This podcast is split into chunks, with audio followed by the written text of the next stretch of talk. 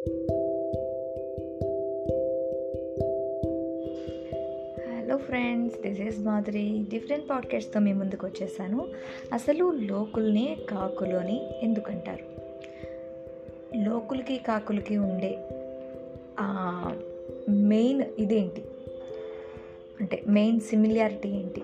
ఈ పాడ్కాస్ట్లో మనం తెలుసుకుందాం.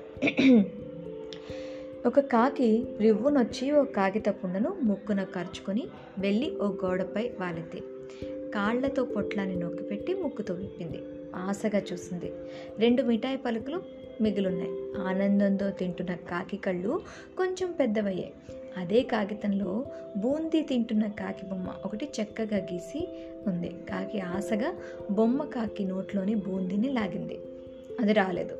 మరోసారి ప్రయత్నించింది. దాని వాడి ముక్కు తగిలి కాకి బొమ్మ కన్ను దగ్గర చిరిగింది.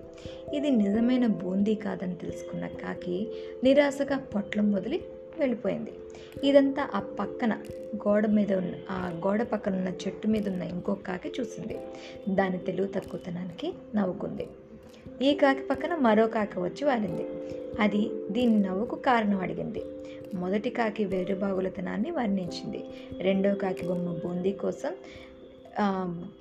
కాకి బొమ్మ బూందీ కోసం కాకి పడిన పాటలు తలుచుకొని మళ్ళీ నవ్వింది. మూడో కాకి ఈ విషయం ఇంకో కాకి చెప్పింది. అయినా కాకి నీటిలో నోట్లో బూందీ లాక్కోవడం తప్పు కదా? అంటూ ముగించింది. తన వర్ణనలో ఇది కాకి కాదు కాకి బొమ్మ అనే మొక్క చేర్చలేదు. ఈ కాకి తన గూటికి చేరినప్పుడు తోటి కాకులతో ఈ సంఘటన పంచుకుంది.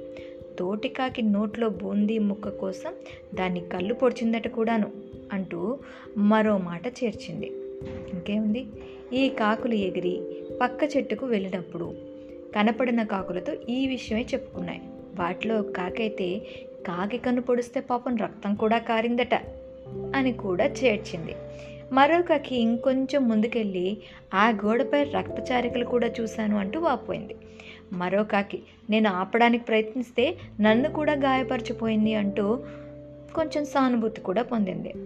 అలా అలా మాట మారుతూ కాకులన్నీ కలిసి మొదటి కాకిని రౌడీ కాకిగా ముద్ర వేసేసాయి దానికి దూరంగా ఉండాలని తీర్మానించేసుకున్నాయి.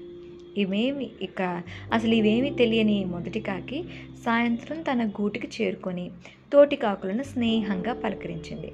అప్పటిదాకా గుసగుసలాడుతున్న కాకులు చప్పున మాటలాపి ముభావంగా తలలు తిప్పుకున్నాయి. కాకికి ఏమీ అర్థం కాలేదు. రెండు రోజులుగా అన్ని కాకులు వెలివేసినట్లుగా దూరంగా మసలుతున్నాయి. తన తప్పేంటో తెలియక అది తల్లడిల్లిపోయింది. ఒక్కసారి అంతే మన ప్రమేయమేమీ లేకుండానే మనల్ని సమాజం చెడ్డవాళ్ళను చేసేస్తుంది. నీలాప నిందలు పుకార్లుమయం ఈ లోకం.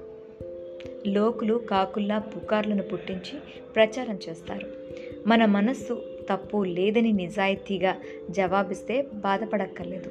సంతోషంగా కాలం గడపగలిగే ఒక్క మిత్రుణ్ణి సంపాదించుకుంటే చాలు. ఇలాంటి వందలాది మంది అస్సలు అవసరం లేదు. అంటూ ఓదార్చింది కొమ్మ మీద కోయిలమ్మ. నిజంగానే కదా?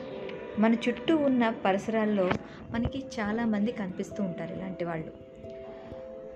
అక్కడ జరిగేది ఒకటి వాళ్ళకి అర్థమయ్యేది ఒకటి వాళ్ళు చెప్పేది ఇంకొకటి వాళ్ళు అర్థం చేసుకునేది ఇంకొకటి వాళ్ళు చెప్పేది ఇంకొకటి.